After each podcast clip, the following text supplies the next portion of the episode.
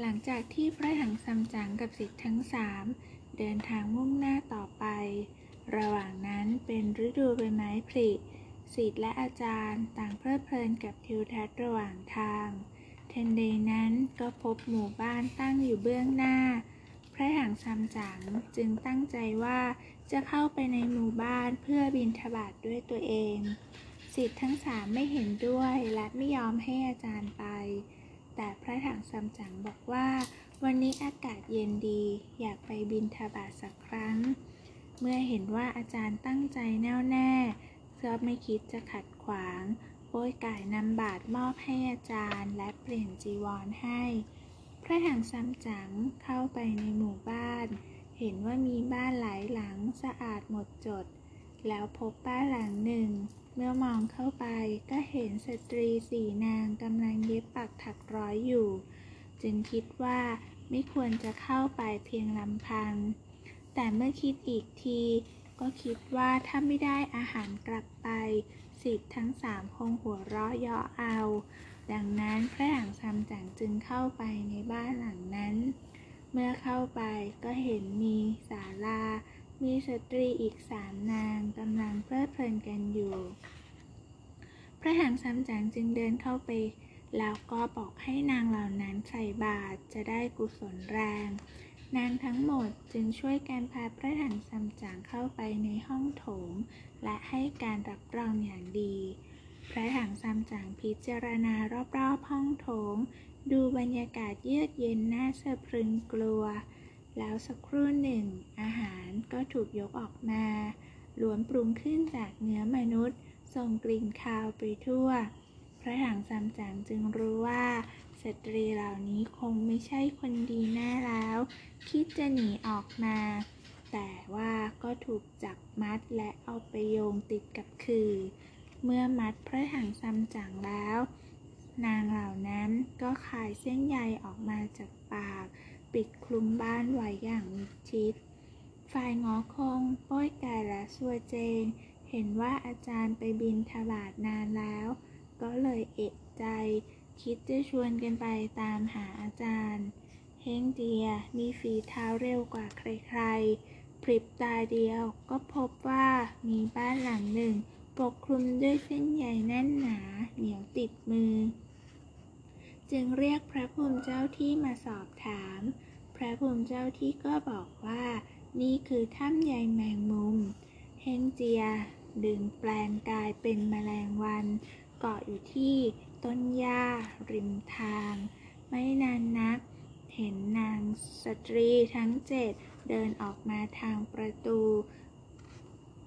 เฮงเจียจึงบินไปเกาะอยู่บนมวยผมของนางหนึ่ง แล้วสตรีทั้งเจ็ดก็ไปถึงสระน้ำที่ส่งไออุ่นลอยขึ้นมา มีป้ายเขียนเอาไว้ว่าสระล้างมลทิน หนึ่งในเจ็ดกล่าวขึ้นว่าอาบน้ำเสร็จแล้วค่อยกลับไปชิมเนื้อพระองค์นั้น เมื่อถอดเสื้อผ้าไว้ที่ศาลาหญิงทั้งเจ็ดก็ลงไปเล่นน้ำอย่างสนุกสนาน เฮงเจียคิดว่าหากใช้พลองฟาดลงไป นางทั้งหมด ก็จะตาย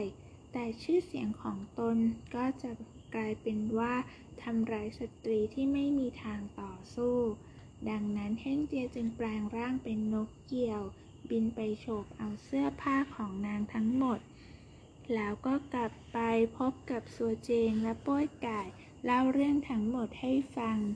ป้ยไก่นั้นบอกว่าสิ่งที่เฮงเจียทำ แม้จะทำให้นางเหล่านั้นไม่กล้าขึ้นจากสระน้ำแต่ก็ไม่ได้ทำอันใดกับพวกนาง ถือว่าไม่เป็นประโยชน์ โป้ยไก่จึงคว้าคราดคู่มือ ตรงไปที่สระน้ำทันที พบว่าหญิงทั้งเจ็ดยังคงอยู่ในสระพากันพูดถึงเจ้าเหี่ยวที่โฉบเอาเสื้อผ้าไป โป้ยไก่จึงร้องตะโกนว่า คืออาจารย์ของข้ามา แล้วก็เงื้อคลาดขึ้น ฝ่ายนางทั้งเจ็ดเห็นท่าทางโป้ยไก่ดูน่ากลัว จึงรีบขึ้นจากสระวิ่งอย่างไม่คิดชีวิต วิ่งไปพลางก็คายเส้นใยออกมาพลางโป้ยไก่ไม่ทันระวัง จึงถูกใยแมงมุมเหล่านั้นถึงกับล้มลุกคลุกคลาน ในที่สุดก็ถูกพันจนร่างกายขยับไม่ได้ ส่งเสียงร้องดังลั่น เฮ่งเจียกับโซเจงจึงพากันมาช่วย ฝ่ายนางทั้งเจ็ดเมื่อกลับมาถึง ก็สวมใส่เสื้อผ้า แล้วเรียกตัวบุตรบุญธรรมของนางออกมาเล่าเรื่องให้ฟังบอกให้ช่วยขับไล่ศัตรูของพวกนาง ส่วนพวกนางนั้นจะไปหลบที่บ้านของสิทธิพี่เป็นการชั่วคราว เมื่อปีศาจตัวเล็กเหล่านั้นออกมารับหน้าศัตรู ก็ตรงเข้าต่อสู้ทันที เมื่อเห็นท่าว่าจะสู้ต่อไม่ได้ ก็แปลงร่างเป็นพึ่งตัวใหญ่เจ็ดชนิด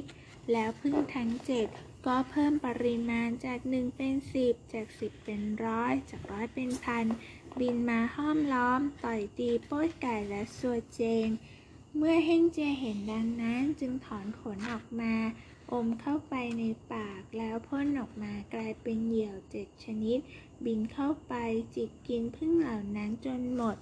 เมื่อปราบพึ่งแล้วทั้งสามก็เข้าไปช่วยอาจารย์ พระหังซัมจังจึงบอกว่านางทั้งเจ็ดนั้นหนีไปที่สวนทางด้านหลังแล้ว